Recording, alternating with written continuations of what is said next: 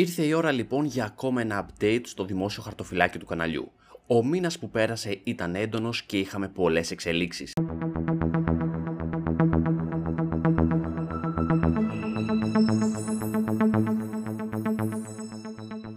Καλώς ήρθες στο Clarify Economics. Με λένε Αναστάση και σήμερα θα μιλήσουμε για το πώς θα πήγε το χαρτοφυλάκιο τον μήνα που μας πέρασε.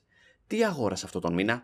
Θα σας πω την άποψή μου για τα Earning Reports και πιθανές ευκαιρίες που δημιουργούν. Επίσης θα μιλήσουμε για το Metaverse και τι με προβληματίζει. Επιπλέον θα ήθελα να μιλήσω για το άι πι ο της Rivian. Είναι όπως την αποκαλούν κάποιοι ο δολοφόνος της Tesla. Τέλος, τι σημαίνει για εμάς τους επενδυτές η απόφαση της Fed, το γνωστό tapering. Όπως βλέπετε, έχουμε πολλά να πούμε, γι' αυτό ας ξεκινήσουμε. Τον μήνα που μας πέρασε, όπως γνωρίζετε, πολλές εταιρείες δημοσίευσαν τα Earning Report τους. Αν θες να δεις τα Earning Report των Big Tech αναλυτικά και τι πιστεύω για κάθε μία από αυτές, μπορείς να δεις τα δύο βιντεάκια που θα εμφανιστούν τώρα στην οθόνη σου. Αν επενδύσεις σε αυτές τις εταιρείες, πιστεύω θα σε βοηθήσουν αρκετά. Σε γενικές γραμμές, το κιου τρία ήταν ένα πολύ καλό τρίμηνο για τις περισσότερες εταιρείες. Αλλά υπάρχουν κάποια ανησυχητικά σημάδια, όπως είναι τα προβλήματα στην εφοδιαστική αλυσίδα, η ενεργειακή κρίση και ο πληθωρισμός. Παρ' όλα αυτά, νομίζω προς το παρόν έχουμε μια καλύτερη εικόνα από αυτή που περιμέναν οι αναλυτές και πιστεύω μέχρι το τέλος του έτους μπορούμε να πάμε σε νέα all-time high. Καθώς μεγαλώνει το κανάλι, υπάρχουν αρκετοί οι οποίοι ενδεχομένως να μην γνωρίζουν τη φιλοσοφία πίσω από το χαρτοφυλάκιο, οπότε θα ήθελα να πω συνοπτικά ξανά ποιος είναι ο στόχος του χαρτοφυλακίου. Πρόκειται για ένα growth χαρτοφυλάκιο το οποίο αποτελείται από μετοχές με συγκεκριμένα χαρακτηριστικά σε κλάδους που πιστεύω ότι έχουν πολύ μέλλον ακόμα. Ένα από τα κριτήρια επιλογής κάθε μετοχής είναι το κλάσμα απόδοση προς ρίσκο. Δηλαδή, ψάχνω για μετοχές όπου τα πιθανά κέρδη υπερτερούν από τις πιθανές ζημιές κατά την άποψή μου. Επιπλέον, πρόκειται για ένα χαρτοφυλάκιο με αρκετό κίνδυνο. Αν θες να μάθεις περισσότερα για το πώς διαλέγω μετοχές, δες το πρώτο βιντεάκι της σειράς. Κάθε μήνα θα βγάζω ένα update που θα λέω πώς τα πηγαίνει, θα το συγκρίνω με τον ες εντ πι πεντακόσια και θα σας λέω τι αγοράζω και τι πουλάω ακριβώς, χωρίς να κρύβω τίποτα. Αν θες να βλέπεις πώς θα μεγαλώνει το χαρτοφυλάκιο μήνα με το μήνα, κάνε μια εγγραφή στο κανάλι. Ας ξεκινήσουμε από το πώς τα πήγε το χαρτοφυλάκιο τον μήνα που μας πέρασε. Ήταν ένας πολύ καλός μήνας για το χαρτοφυλάκιο και είχε μια απόδοση εννιά κόμμα τέσσερα τοις εκατό. Νομίζω είναι ο καλύτερος μήνας μέχρι τώρα. Αυτό κυρίως οφείλεται στα πολύ καλά earning report που οδήγησαν σε νέα all-time high τόσο στον ες εντ πι πεντακόσια όσο και στο Nasdaq. Για αυτή την περίοδο ο ες εντ πι πεντακόσια είχε μια απόδοση επτά κόμμα εξήντα πέντε τοις εκατό. Οπότε μιλάμε για ξεκάθαρο beat. Τα καλά νέα είναι ότι μετά από τον προηγούμενο μήνα που ήταν ο πρώτος μήνας που είχαμε ζημιές, το recovery ήταν απότομο και γρήγορο. Ας πάμε τώρα να δούμε τα εξελάκια μας. Σε αυτό το Excel μπορούμε να δούμε πόσα χρήματα θα είχα αν επένδυα τα ίδια χρήματα στον ες εντ πι πεντακόσια. Η μπλε γραμμή είναι ο ες εντ πι πεντακόσια και η πορτοκαλί το χαρτοφυλάκιο. Όπως βλέπετε, η μάχη είναι ακόμα σώμα με σώμα. Τώρα είμαι από πάνω και πάλι. Πιστεύω ότι μέχρι το τέλος του έτους μπορώ να κρατήσω αυτή τη διαφορά και γιατί όχι να τη μεγαλώσω. Καθώς υπάρχουν ακόμα κάποια μεγάλα earning reports που περιμένω και πιστεύω αυτές οι εταιρείες θα τα πάνε εξαιρετικά. Αλλά δεν θέλω να λέω μεγάλα λόγια γιατί μπορεί εν τέλει να μας πετσοκόψει ο ες εντ πι πεντακόσια. Φέτος είναι πολύ δύσκολο να τον νικήσεις. Έχει φέρει ιστορικές αποδόσεις. Τέλος, για να μην σας τρώω το χρόνο, έχω φτιάξει αυτό εδώ το Excel για να έχετε την πλήρη εικόνα του χαρτοφυλακίου, μαζί με άλλους δείκτες και κάποια γραφήματα για καλύτερη απεικόνηση. Μπορείτε να το συγκρίνετε με αυτό του προηγούμενου μήνα και να βλέπετε ακριβώς τι αγοράζω. Τώρα θα ήθελα να μιλήσω λίγο για την παρουσίαση του Metaverse από τον Mark Zuckerberg.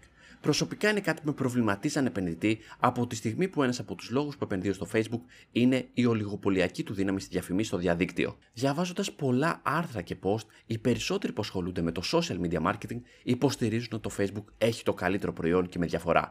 Έχει τόσα εργαλεία και φίλτρα που μπορείς να κάνεις target πραγματικά όποιον θες.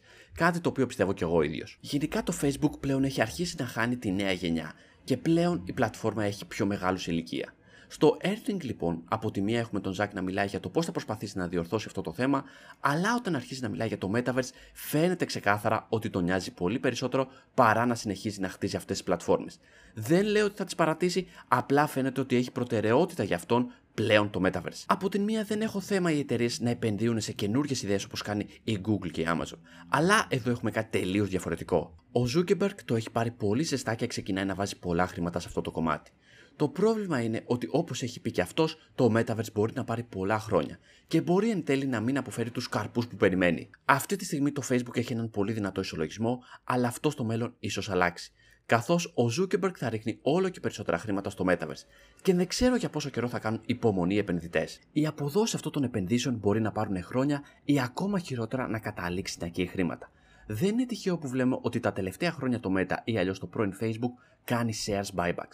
Είναι ένας τρόπος να δώσει κάτι στους επενδυτές πίσω για να κάνουν υπομονή. Κάτι ενθαρρυντικό είναι ότι το δεκαπέντε τοις εκατό των μετοχών ανήκουν στους insiders, δηλαδή σε άτομα που είναι στην διοίκηση της εταιρείας. Αυτό με κάνει να νιώθω λίγο πιο άνετα, καθώς ο Mark ποντάρει και αυτός όλα τα χρήματά του στο να πετύχει το Metaverse. Αν δεν πάει καλά, θα χάσει πολύ περισσότερα από ό,τι θα χάσουμε εμείς. Τέλος, θα ήθελα να δω στο μέλλον πώς θα χειριστούν το Metaverse οι υπόλοιπες Big Tech. Θα αφήσουν το Zuckerberg να κερδίζει έδαφος? Ξέρουμε προς το παρόν ότι η Apple και το Google δεν πολύ συμπαθούν τα εν εφ τις ες που θα παίξουν καθοριστικό ρόλο στο Metaverse, οπότε θα έχει ενδιαφέρον να δούμε πώς θα πάει. Από την άλλη, η Microsoft κάνει και αυτή τα πρώτα της βήματα στο Metaverse, καθώς θέλει να εξελίξει τα προϊόντα της για meetings και στο μέλλον θέλει να προσφέρει καινοτόμους τρόπους, όπως για παράδειγμα meetings μέσω avatars και τη δημιουργία ενός flexible εργασιακού περιβάλλοντος. Αυτή η παρουσίαση μου άρεσε περισσότερο, καθώς φαινόταν πιο στοχευμένη και εντάσσεται πολύ πιο ωραία στους στόχους της Microsoft, ενώ από την άλλη παρουσίαση του Meta ήταν πολύ μπερδεμένη. Πρόκειται για μια πολύ ενδιαφέρουσα αγορά και το μόνο σίγουρο είναι ότι θα χρειαστεί χρόνος για να δούμε πώς θα πάει όλο αυτό. Έχοντας πει λοιπόν όλα αυτά, θέλω να σας χτυπήσω ένα καμπανάκι. Πλέον το Facebook δεν θα είναι μόνο μια εταιρεία με online διαφημίσεις, αλλά θα προσπαθήσει να χτίσει το Metaverse. Και κανείς δεν ξέρει πώς θα πάει. Σας το λέω αυτό για να γνωρίζετε πού βάζετε τα χρήματά σας. Προς το παρόν έχω αρκετό Facebook στο χαρτοφυλάκιό μου και δεν σκοπεύω να αγοράσω άλλο ακόμα. Θέλω να δω λίγο πώς θα πάει το επόμενο διάστημα.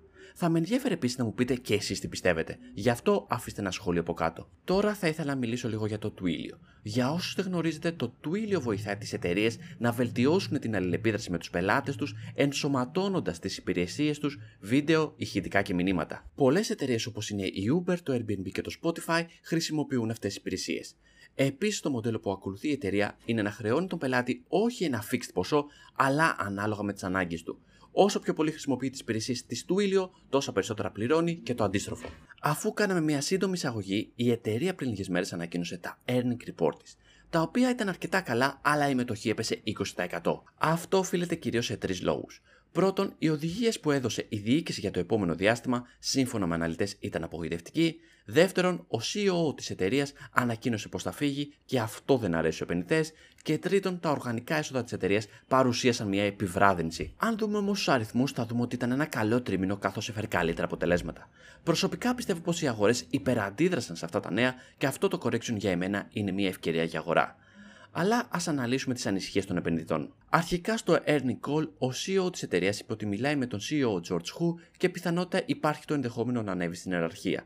Αυτό που γνωρίζουμε είναι ότι θέλει να πάρει ένα διάλειμμα και σε καμία περίπτωση δεν ήταν ένας άσχημος χωρισμός. Οπότε πιστεύω ότι εδώ υπήρξε μια υπερβολή στους τίτλους ειδήσεων όταν μιλούσαν για αυτό το θέμα. Δεύτερον, δείτε αυτό το διάγραμμα και πείτε μου εσείς αν βλέπετε κάτι ενισχυτικό. Σίγουρα το τριάντα οκτώ τοις εκατό είναι μια πτώση σε σχέση με τα άλλα τρίμηνα. Αλλά αν βάλουμε μέσα στην εξίσωση το δύο χιλιάδες είκοσι ένα που ήταν μια περίεργη χρόνια λόγω της καραντίνας και ότι το Twilio ήταν μια από τις εταιρείες που αποφυλήθηκε από αυτό, τότε έχουμε μια εκρηκτική χρονιά. Και είναι λογικά μετά από αυτό να βλέπουμε μια πτώση. Το ίδιο είδαμε με το Netflix και το Spotify. Τρίτον, αυτό που είπε η διοίκηση ήταν ότι είναι αισιόδοξη ότι θα καταφέρουν τα επόμενα τρία χρόνια να έχουν πάνω από τριάντα τοις εκατό ετήσια αύξηση στα έσοδά τους. Για κάποιο λόγο όλοι πήραν αυτό το τριάντα τοις εκατό σαν ταβάνι. Αλλά αυτό που είπε ο σι ι ο ήταν ότι σίγουρα θα πιάσουν το τριάντα τοις εκατό, άρα μπορεί να μιλάμε για τριάντα πέντε τοις εκατό, σαράντα πέντε τοις εκατό κλπ. Κοιτάζοντας ξανά τις οικονομικές καταστάσεις, είδα έναν ισολογισμό πολύ δυνατό. Αρκετά χρήματα για να καλύψουν τα χρέη και βλέπω μια εκρηκτικότητα στα έσοδα. Εγώ προσωπικά αγόρασα αυτή την πτώση. Ας πιάσουμε τώρα τη Rivian. Για όσους δεν γνωρίζουν, είναι άλλη μια hot ι βι εταιρεία η οποία ετοιμάζεται να μπει στο χρηματιστήριο. Μέρος του ντόρου είναι ότι η Amazon έχει περίπου το είκοσι τοις εκατό της εταιρείας και ήταν από τους αρχικούς επενδυτές. Σύμφωνα με αναλυτές, το άι πι ο της εταιρείας θα ξεπεράσει τα πενήντα δύο δισεκατομμύρια δολάρια. Είναι άλλη μια overvalued μετοχή ή μπορεί να εκθρονήσει τη Tesla? Αρχικά πενήντα δισεκατομμύρια δολάρια είναι πολλά χρήματα. Πόσο μάλλον για μια εταιρεία η οποία δεν έχει αρκετά αυτοκίνητα στους δρόμους ακόμα. Κάποιοι θα πούν ότι έχει μεγάλες προοπτικές μεγέθυνσης σε αυτό το hot κλάδο. Θα συμφωνήσω εν μέρη, αλλά εδώ μιλάμε για υπερβολή. Ας ρίξουμε τώρα μια καλύτερη ματιά. Το κύριο προϊόν της εταιρείας είναι ένα φορτηγάκι το οποίο μοιάζει πολύ με αυτά της Ford, αλλά έχει ένα πολύ ωραίο design και αυτό είναι κάτι που πρέπει να της δώσουμε. Σύμφωνα με διάφορες κριτικές και αναλύσεις, αυτό το τσιπάκι είναι όντως ένα πολλά υποσχόμενο προϊόν, αλλά η τιμή του ξεκινάει από τα εβδομήντα χιλιάδες δολάρια. Οπότε δεν ξέρω πόσοι θα δώσουν τόσα πολλά χρήματα για ένα τζιπάκι. Η εταιρεία επικεντρώνεται για αρχή σε μια μικρή αγορά αυτή τη στιγμή, όπως έχετε καταλάβει. Αυτό έχει θετικά και αρνητικά. Τα θετικά είναι ότι ο ανταγωνισμός είναι σχετικά μικρότερος, καθώς υπερτερεί της Tesla και του Cybertruck και ο στόχος της εταιρείας είναι να ανταγωνιστεί τη Ford και τη General Motors. Τα αρνητικά είναι ότι κατά την άποψή μου είναι δύσκολο να κλέψει μεγάλο κομμάτι της αγοράς από τη Ford, γιατί πρώτον η Ford έχει βγάλει το δικό της ηλεκτρικό τζιπάκι, το οποίο είναι και αυτό πολύ καλό, το Lightning εφ εκατόν πενήντα, και δεύτερον είναι μια αγορά που την ξέρει καλύτερα από το καθένα και έχει πιστούς πελάτες. Πέρα από τα τσιπάκια, η εταιρεία έχει συμφωνία με την Amazon να κατασκευάσει μικρά vans τα οποία θα κάνουν last mile deliveries.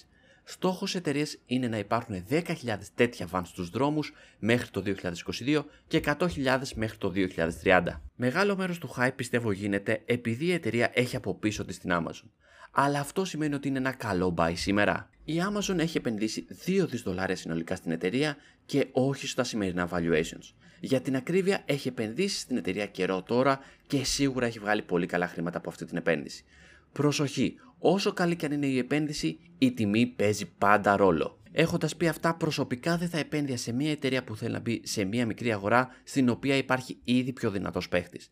Αν θέλεις να έχεις έκθεση στην εταιρεία, πιστεύω είναι καλύτερα απλά να αγοράσεις την Amazon. Τέλος, η Fed ανακοίνωσε ότι ξεκινάει το tapering.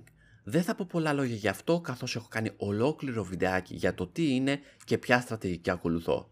Θα εμφανιστεί τώρα πάνω δεξιά στην οθόνη σου. Αυτό που ξέρουμε επίσημα είναι ότι από αυτό τον μήνα και το επόμενο διάστημα θα βάζει δέκα δισεκατομμύρια δολάρια λιγότερα σε treasuries και πέντε δισεκατομμύρια δολάρια λιγότερα σε αξιόγραφα που βασίζονται σε στεγαστικά δάνεια. Οι αγορές αντέδρασαν θετικά σε αυτό γιατί υπήρχε έντονη κριτική για την πολιτική που ακολουθούσε η Fed. Δηλαδή δεν έκανε τίποτα για να περιορίσει τον πληθωρισμό και είχε αρχίσει να φρικάρει τους επενδυτές. Ωστόσο, όπως είπε, είναι μια κατάσταση που την παρακολουθούν από κοντά και θα κάνουν περαιτέρω αλλαγές αν χρειαστεί. Μεγάλη σημασία θα έχει για τις μελλοντικές αποφάσεις τα job reports, τα οποία σχετίζονται άμεσα με την ανάκαμψη της οικονομίας. Αυτό ήταν το βίντεο για σήμερα. Σε ευχαριστώ πολύ που έκατσες μέχρι το τέλος. Αν σου άρεσε, μην ξεχάσεις να κάνεις ένα like και μια εγγραφή στο κανάλι. Επίσης, αν δεν το γνωρίζεις, έχω ένα δωρεάν εβδομαδιαίο newsletter, όπου εκεί μοιράζομαι μαζί σας αποκλειστικό περιεχόμενο. Αν θες να σου έρχεται στο mail σου, μπες στο site μου και κάνε μια εγγραφή. Θα βρεις όλα τα links στην περιγραφή. Αυτά από εμένα, εμείς θα τα πούμε στο επόμενο επεισόδιο. Μέχρι τότε, always invest safe.